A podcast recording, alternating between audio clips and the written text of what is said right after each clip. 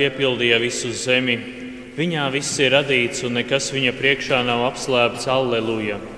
Ar šiem vārdiem iesākam šo svēto misiju, un šodien jau baznīcā svinam vasaras svētkus, 50. diena pēc lieldienām, pēc augšām celšanās, kad Dievs nosūtīja pār mācekļiem svēto garu, un vārds sakot arī par visu baznīcu, un svētais gars ir tas, kurš vada visu baznīcu ir klātesošs visos sakramentos un arī ir tas, kurš vada mūsu dzīvi. Dievs svētais gars, kas arī trīsvienības trešā persona, tēva un dēla savstarpējā mīlestība, arī mūs aicina pieņemt šo lielo mīlestību mūsu sirdīs. Tad arī šajā svētajā misē esam kopā ar Radio Mariju Latviju klausītājiem šeit no Rīgas Visvētās Trīsvienības draudzes baznīcas un būsim vienoti šajā kopējā lūkšanā. Un tagad misijas sākumā nožēlosim mūsu grēkus, lai mēs būtu Dieva žēlastību cienīgi. Es atzīstos visvarenajam Dievam un jums, brāļi un māsas, ka es daudz esmu grēkojis ar domām, vārdiem, darbiem un nolaidību. Mana vaina mana vaina, mana vislielākā vaina. Tādēļ es lūdzu visvētāko jauno Mariju, visus eņģeļus un svētos, un jūs, brāļi un māsas, aizlūg par mani kungu mūsu Dievu. Lai apžēlojas par mums visvarenais Dievs un piedevis mūsu grēkus, lai mūs aizved mūžīgajā dzīvēm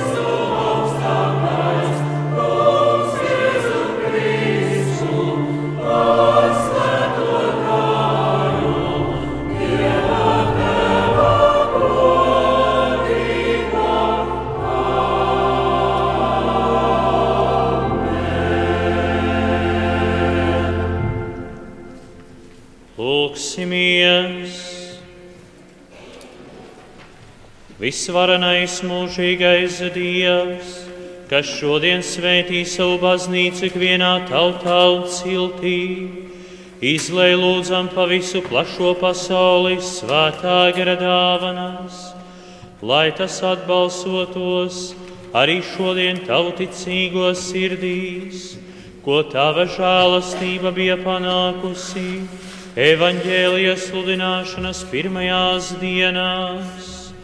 Mēs tevi lūdzam mūsu Kunga Jēzus Kristus, tavā dēla vārdā, kas ar tevi svētā gara vienībā dzīvo un valda Dievs visos mūžu mūžos.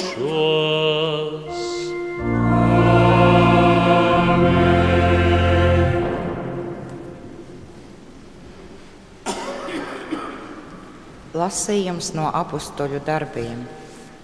Pienākot vasaras svētku dienai, Jēzus mācekļi ar vien vēl turējās vienopus Jeruzalemē, un pēkšņi no debesīm atskanēja šalkoņa, it kā tuvojoties brāzmainam vējam, un piepildīja visu māju, kur viņi sēdēja.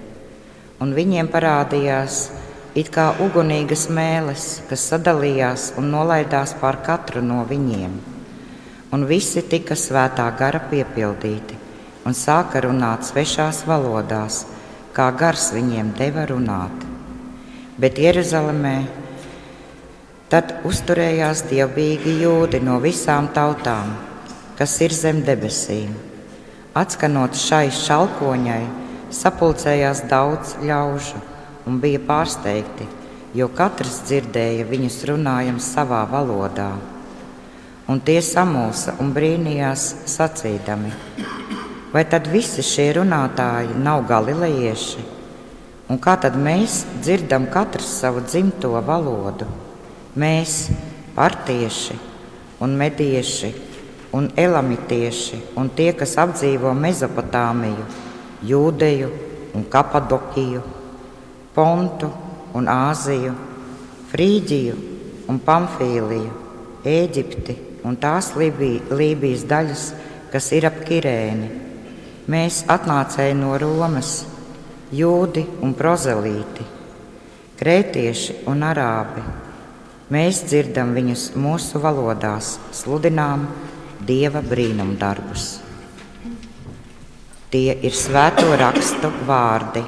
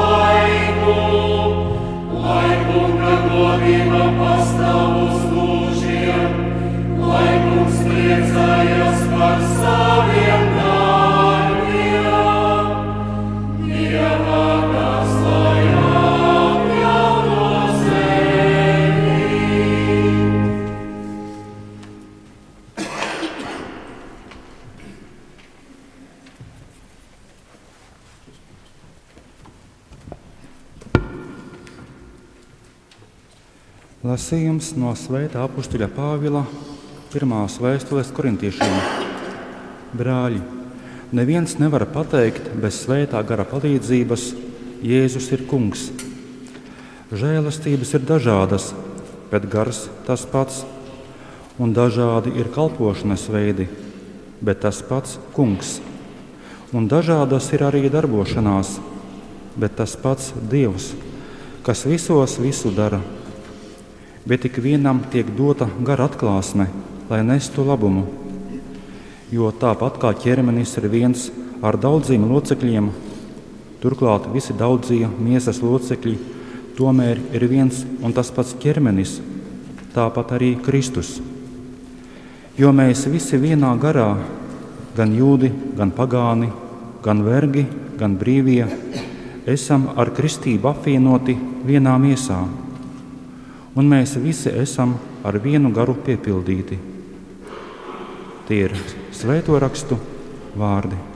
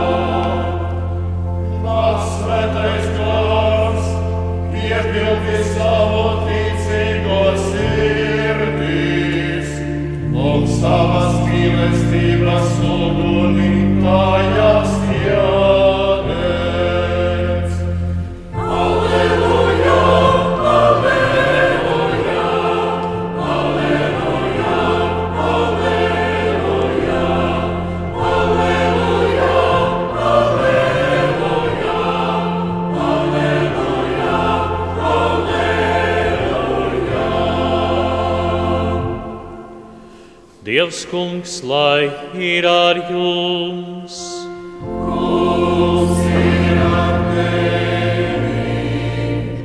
Lasījums no Jēzus Kristus evaņģēlija, ko uzrakstījis svētais Jānis.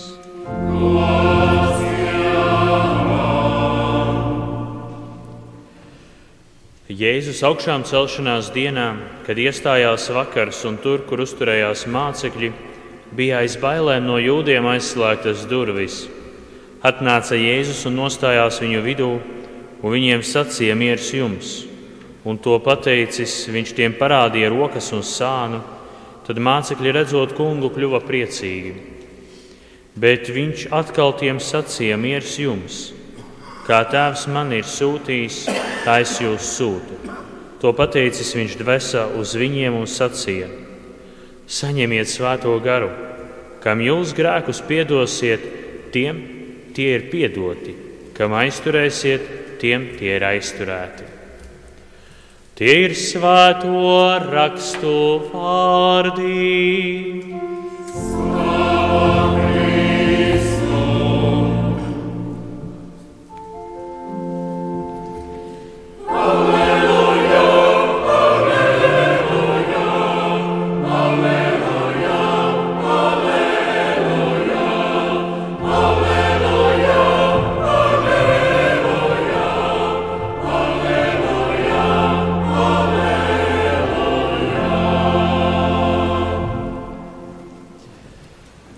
Dārgie, šodien, kad svinam vasaras svētkus, mums šajos svētkos ir tādas divas labas ziņas.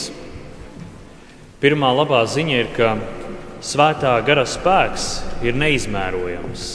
Tas ir vislielākais spēks, kādu mēs varam redzēt pasaulē. Un otra labā ziņa ir tas, ka šis svētā gara spēks, vislielākais spēks, kas ir, darbojas mūsu labā.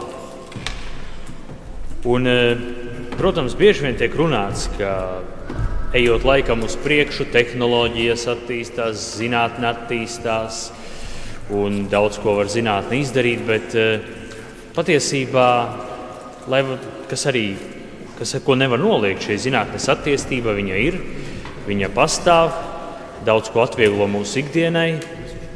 Un, iespējams, vēl turpinās atvieglot mūsu ikdienai tie tālākie attīstība, tālāka attīstība.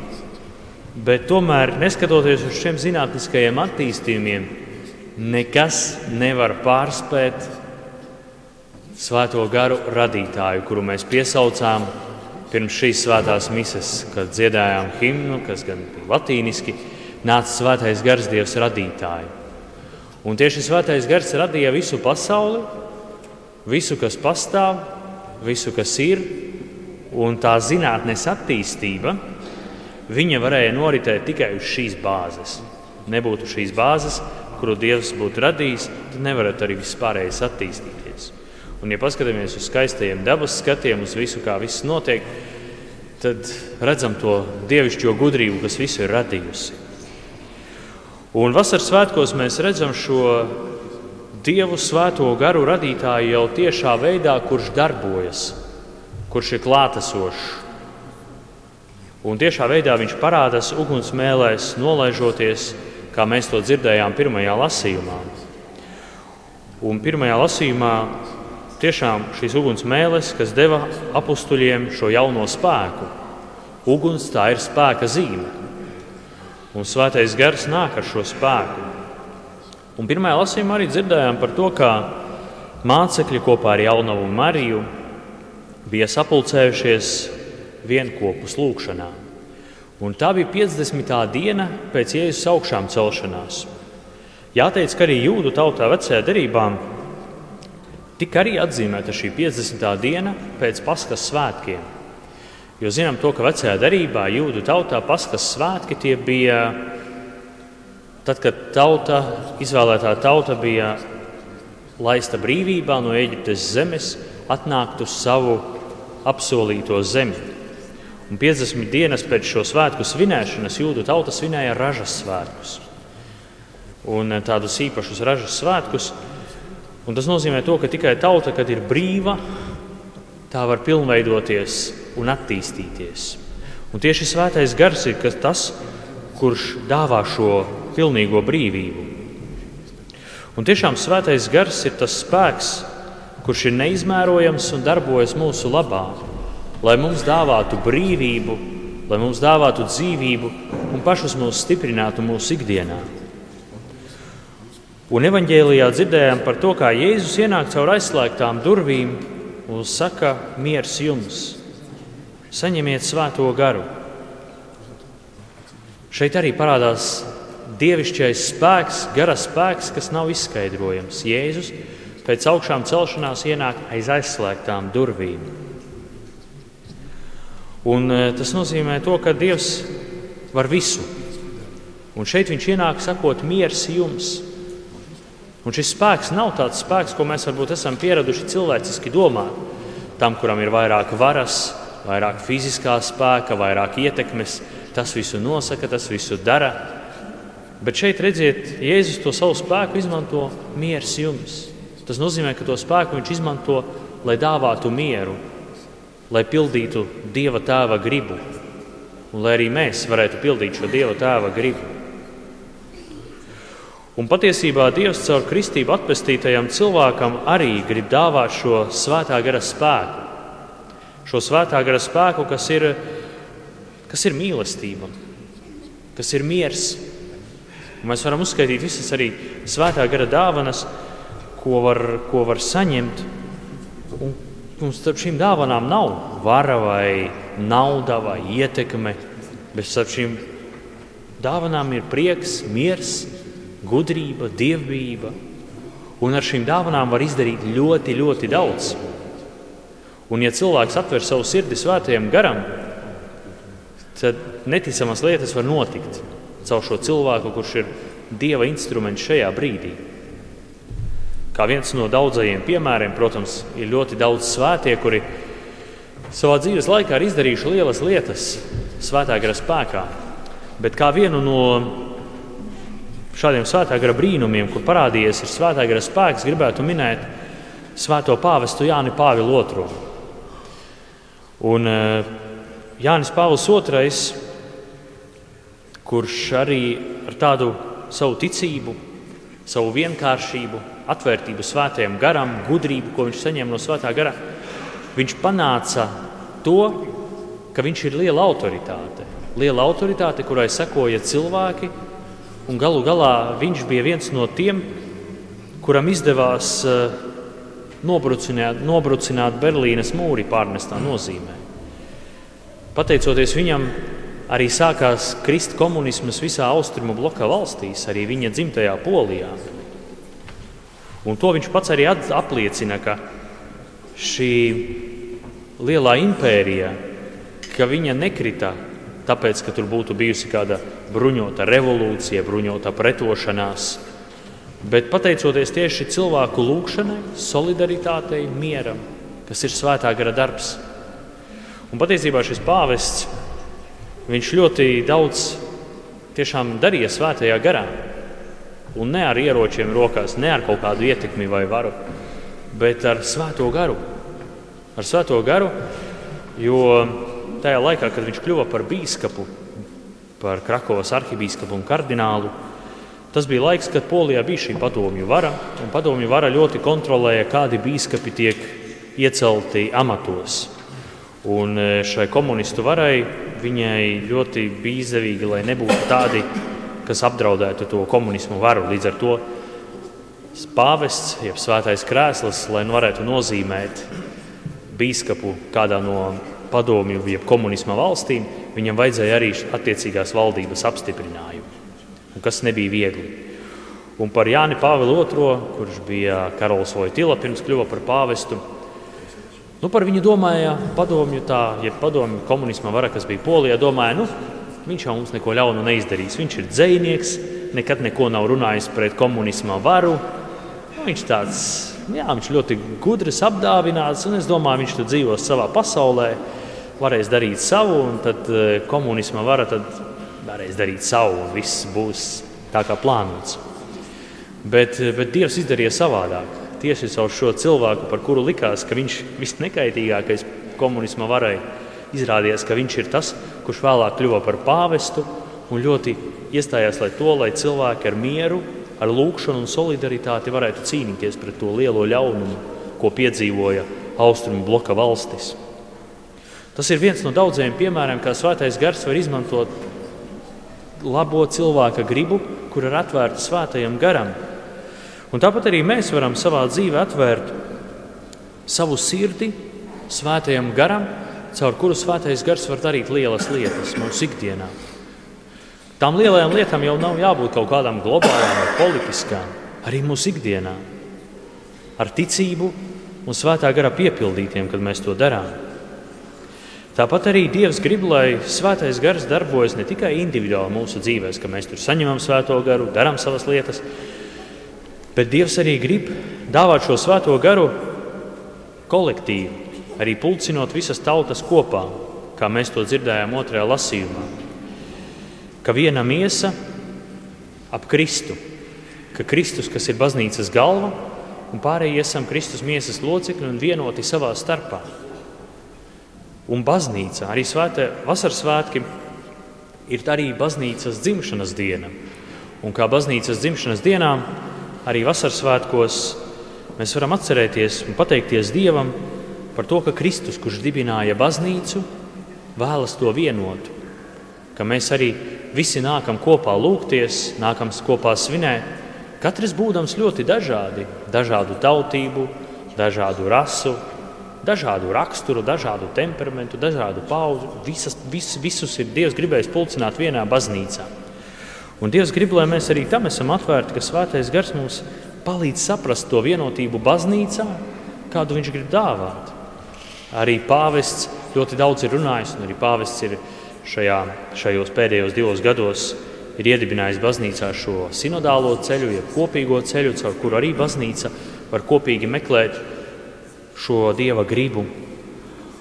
Un, e, nesen pirms dažām dienām lasīju vienu komentāru par Svēto garu un baznīcu. Tad e, šis komentāra autors ļoti man patika, kā viņš bija salīdzinājis baznīcu ar labu komandu.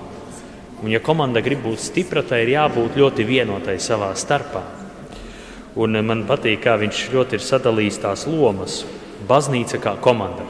Viņš domā profesionālā sporta komandu. Nu, mēs zinām, hokeju. Mēs pēdējās dienās esam skatījušies, kā mūsu hokeja izlasē labi veicās. Un arī panākumi, piemēram, tai pašai hokeja izlasē, viņi ir tikai tad, kad ir šī vienotība, skaidra apziņa, kopīgs mērķis, kaut arī dažādi izpilda dažādas funkcijas dažāda loma, dažādas lomas. Un šis komentāra autors bija sadalījis tā, ka komandas, jeb kluba prezidents baznīcā, tas ir Dievs Tēvs. Komandas dibinātājs tas ir Kristus, kurš ir baznīcas dibinātājs. Treneris tas ir Svētais Gars, un kapteinis tas ir pāvests. Vārds sakot, katram sava loma, un visi vienoti kopīgi šim vienam skaistajam mērķim. Un e, mums, kā baznīcas ticīgajiem, ļoti svarīgi ir klausīties, ko saka treneris Svētais Gars caur baznīcu, caur svētajiem rakstiem, caur lūgšanu, caur arī garīgās dzīves pieredzi, kas ir vienotībā ar Jēzus atklāto evaņģēliju. Un tādējādi mēs ļaujam, lai Svētais Gars darbojas mūsos. Un, darbie, šodien pārdomājot šo skaisto vēsti, šo skaisto notikumu par Svēto garu, par Svētā gara atnākšanu, Mēs varam pateikties tam, tam ka Dievs savā garā ir, ir stiprs un ka Dievs šo spēku izmanto mūsu labā, lai mūs pestītu. Tāpēc pateiksimies Dievam par to un ļausim svētajam garam darboties katra mūsu dzīvē. Padomāsim par to, kur varbūt esam vāji, kur varētu mēs laboties, un tieši tur lūgt svētā gara palīdzību un svētā gara stiprinājumu un paveikt to darbu, ko Dievs mums ir gribējis, lai mēs paveicam savas dzīves laikā.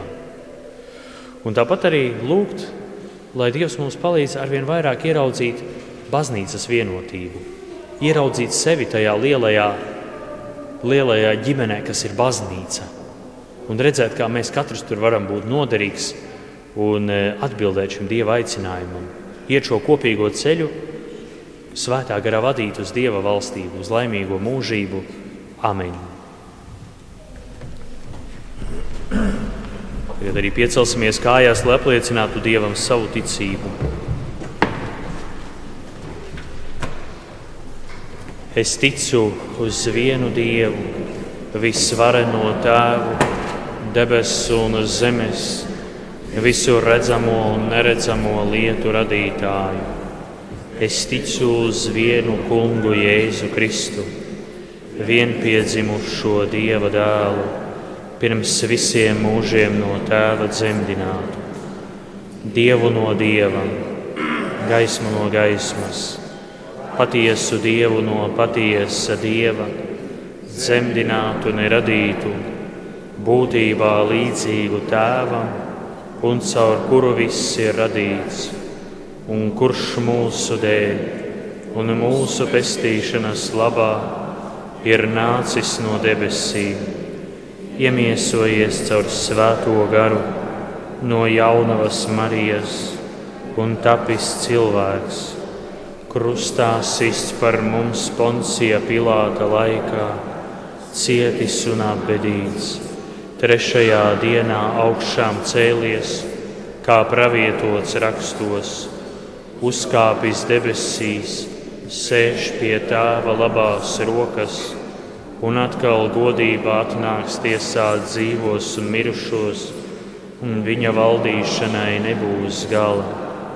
Es ticu uz svēto garu, kungu un atdzīvinātāju, kas no tēva un dēla iziet, kas ar tēvu un dēlu tiek līdzīgi pielūgts un slavēts, kas ir runājis caur praviešiem. Es ticu uz vienu svētu, katolisku un apustulisku baznīcu.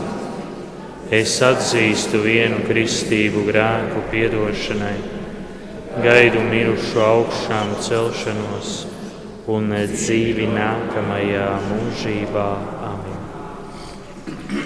Paļāvības pilni lūgsim kungu, kas savā mīlestībā ir izlaists svēto garu pār apstuļiem un pār visu baznīcu. Kristu, tu sūtīji savu garu un dzima baznīca. Svētī šodien savu svēto baznīcu un uzturi to savā gara spēkā. Mēs tevi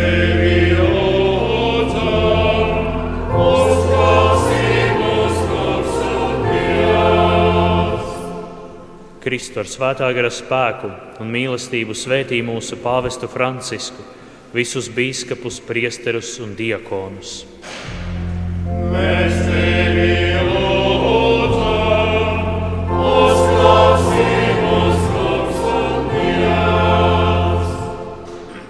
Kristu, tu sacīji, ka tavs patiesības gars liecinās par tevi. Sūti pār mums savu garu, lai viņš mūs dara par dedzīgiem dieva lieciniekiem.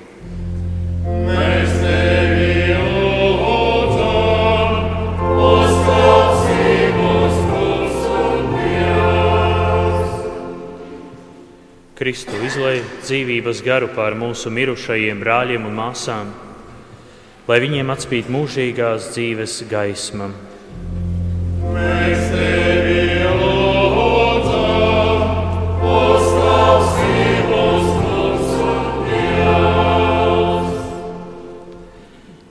Mīlestības un miera Dievs sūti mums svēto garu un atjauno savu baznīcu, lai tā nemitējas vadīt visus cilvēkus uz vienotību ar Tevi caur Jēzu Kristu mūsu kungu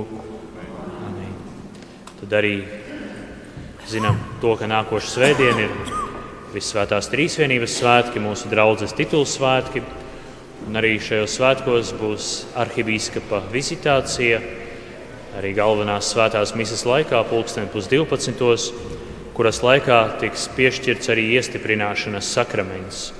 Tātad visi tie, kuri vēlas saņemt šo iestiprināšanas sakramentu, kuri vēl to nav saņēmuši, tad arī var saņemt zīmītes, vai nu aizejot pie prāvesta, vai arī atnākot pie manis. Tad arī saņem šo iestiprināšanās zīmīti. Tāpat arī sagatavosimies labi mūsu šiem draugu svētkiem. thank you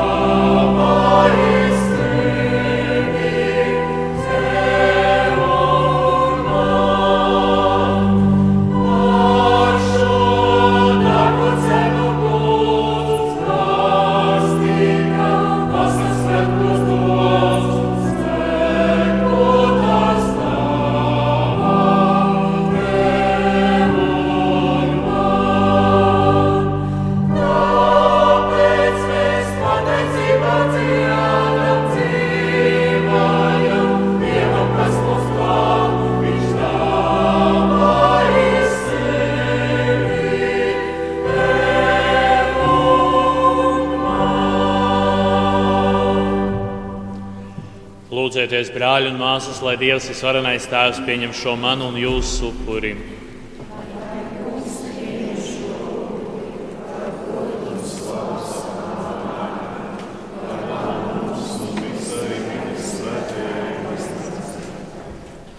Vislabais Dievs tevi lūdzām, saskaņā ar Kristus apsolījumu dāvā mums svēto garu, kas ar vien dziļāk mūs ievestu šī upura noslēpumā un atklātu mums patieso gudrību caur Jēzu Kristu mūsu kungu.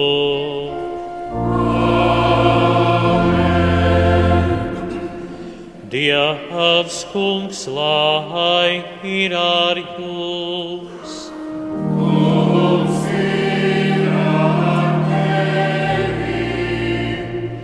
Uz augšu sirdīs! Mūsu sirdīs ir pieplūkā! Pateiksimies kungam mūsu dievam! Tas ir labi! Patiesi tas ir labi un taisnīgi, pareizi un svētīgi, kā tev debesu tās, visvarenais mūžīgais Dievs. Mēs pateicamies vienmēr un visur, jo noslēdzot pasaules pestīšanas darbu, tu saviem ļaudīm, kam Kristus dēļ devi, Dieva bērnu tiesībās, šodien esi dāvājis arī svēto garu, kurš tavas baznīcas sākumā visām tautām ļāva apjaust tevi kā vienīgo īsto dievu un daudzu tautu cilvēkus apvienoja vienā ticīgo saimē. Tādēļ lieldienu priekā, līksmu un gavilē, visas tautās zemes virsū, un arī debesu spēki un eņģeļu vārās, dzietavas godības himnu, teikdami tagad un vienmēr.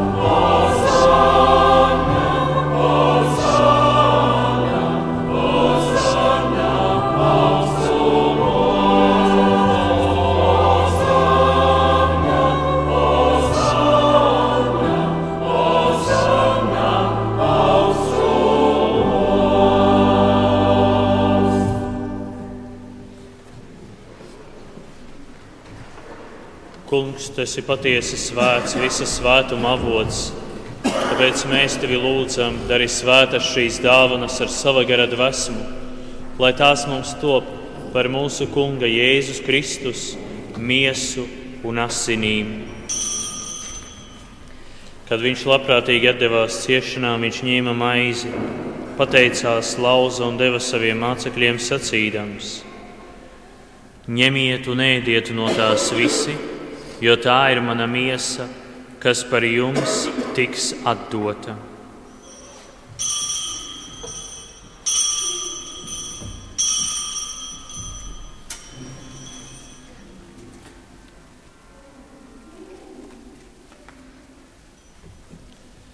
Tāpat pēc vakariņām viņš ņēma arī biķeri, pateicās vēlreiz un deva saviem mācekļiem sacīdams: Ņemiet un dzeriet no tā visi, jo tas ir manu jaunās un mūžīgās derības asiņu biķeris, kas par jums un par daudziem tiks izlietas grēku piedošanai. Dariet to manai piemiņai.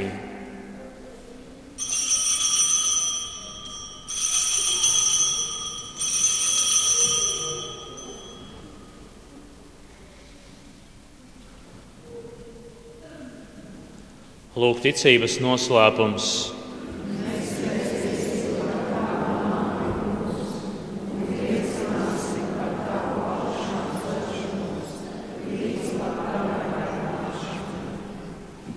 Pēc pieminētam to vienpiedzimušā dēla nāvi un augšām celšanos, mēs upurējam Tev, Kungs, šo dzīvības maizi un pestīšanas biķeri un pateicamies, ka mums esi ļāvis stāvēt Tavā priekšā un Tev kalpot.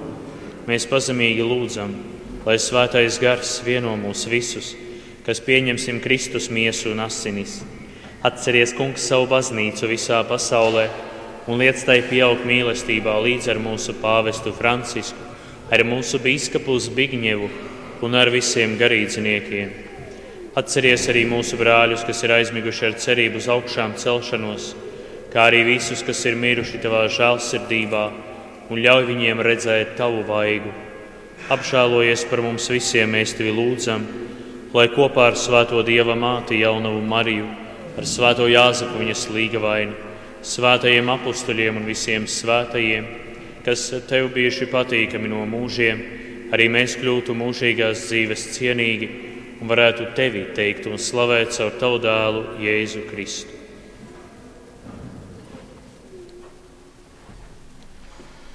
Caur Jēzu Kristu ar viņu un viņā, Tev Dievam visvarenajam Tēvam, svētā gara vienībā, ir visgods un slava visos mūžu mūžos.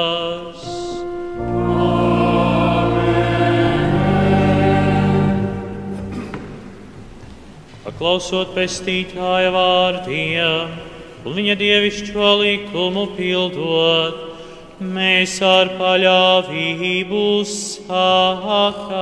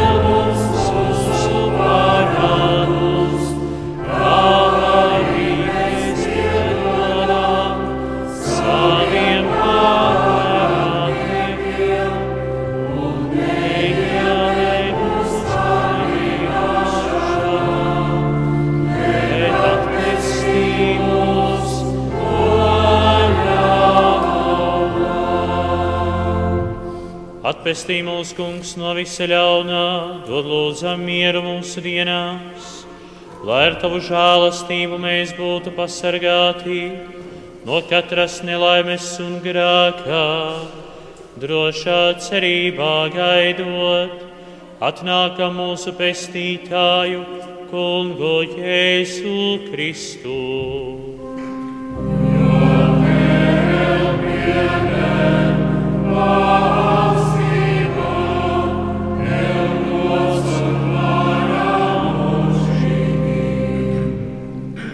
Jēzu Kristu, kas esi sacījis saviem apstuļiem, es jums atstāju mieru, es jums dodu savu mieru.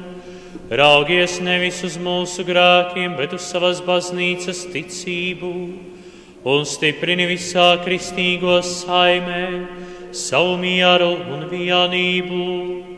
Mēs tevi lūdzam, kas dzīvo un valdī mūžu mūžos.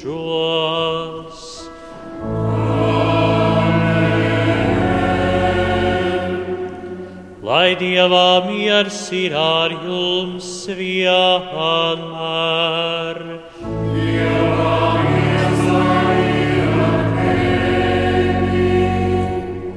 Sveicināsim viens otru ar mieru un izlīgumu sveicienu.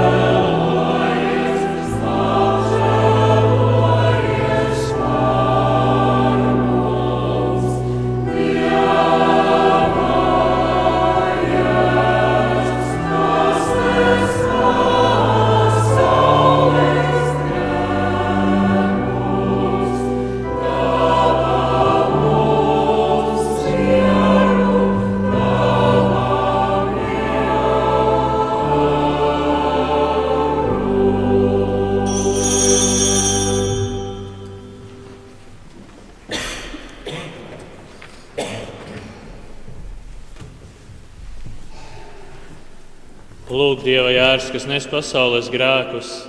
Svētīgi ir tie, kurus Dievs aicina pie sava galda.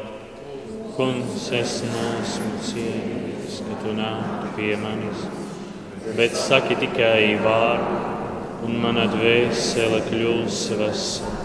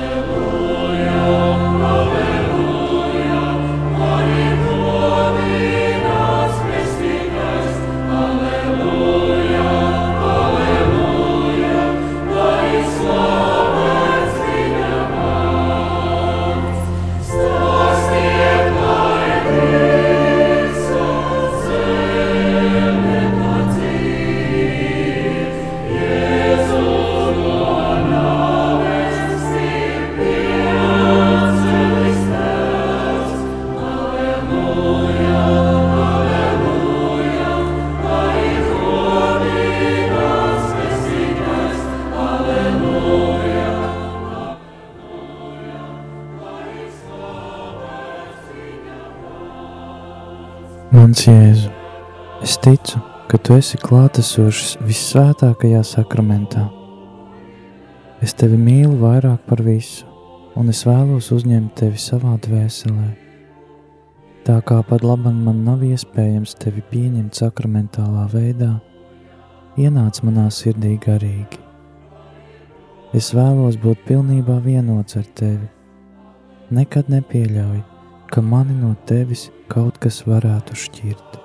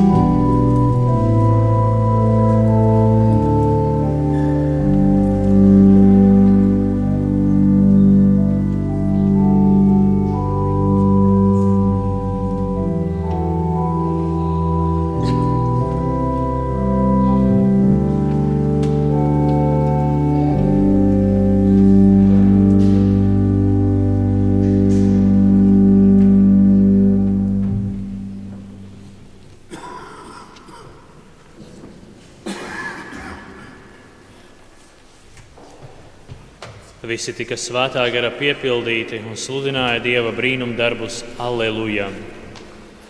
Lūksimies! Dievs, kas savu baznīcu esi apveltījis ar debesu bagātībā, sargā lūdzam šīs žēlastības, lai svētā gara ielietās dāvanas mūsos vienmēr būtu darbīgas, un svētā komunija mūsu garīgā maize tuvinātu visus mūžīgajai svētlaimēji caur Jēzu Kristu mūsu kungu.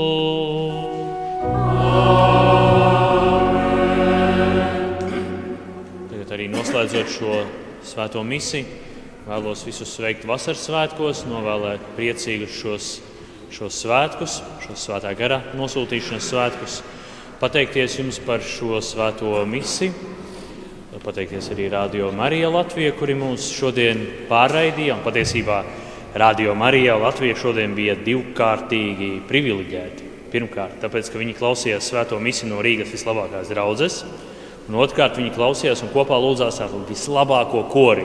Un paldies arī korim par šo skaisto dziedāšanu un muzicēšanu. Un, eh, protams, lai Dieva prieks, svēta, visas svētā gara dāvanas, kas mums ir, ko Dievs mums dāvā, lai ikdienas mūs pavada un lai mēs vienmēr varam izpildīt Dieva gribu būt patiesi Dieva bērni ar patiesu mieru un prieku, kā Dievs to ir gribējis. Un tagad beigās arī saņemsim svētību ar visvētāko altāra sakramentu.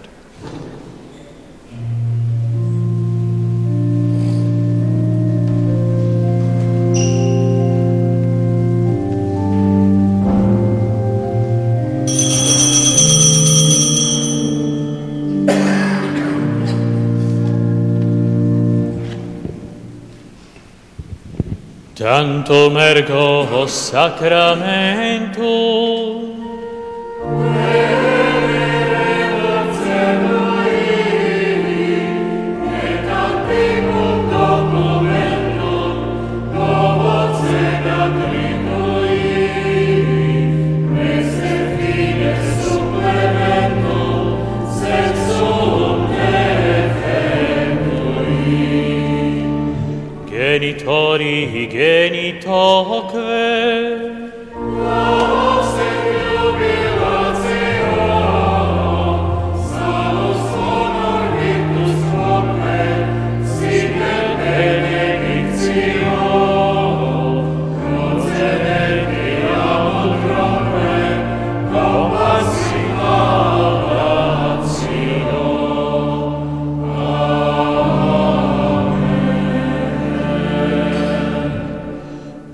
celo prestitisti eis, Alleluia.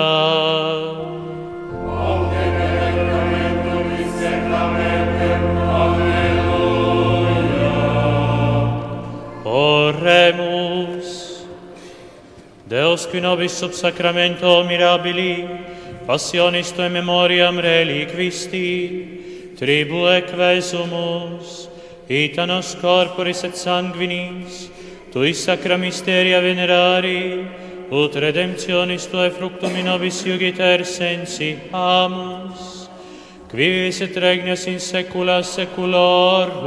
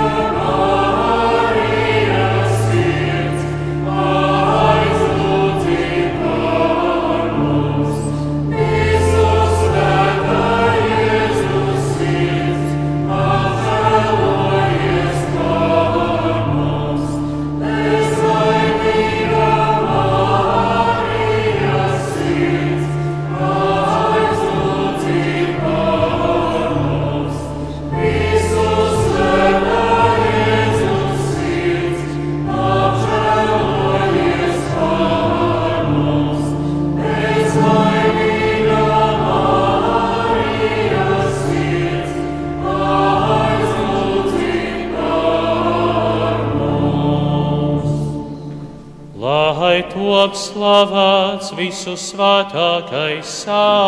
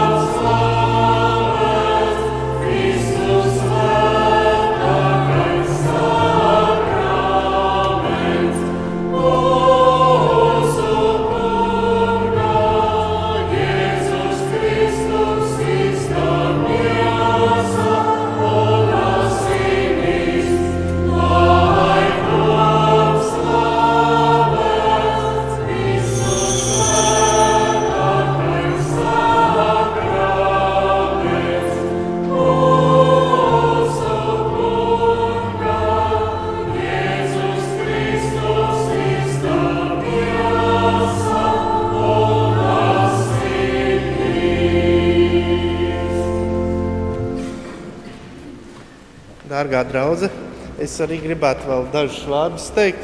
Paldies Priesterim Renāram par eh, šo misiju, paldies Korim. Un, eh, vai jūs zināt, kas ir Radio Marija? Paceļ rokas. Ļoti daudzas rokas, tas ļoti priecē. E, Prieks, ka zinām, kas ir Radio Marija.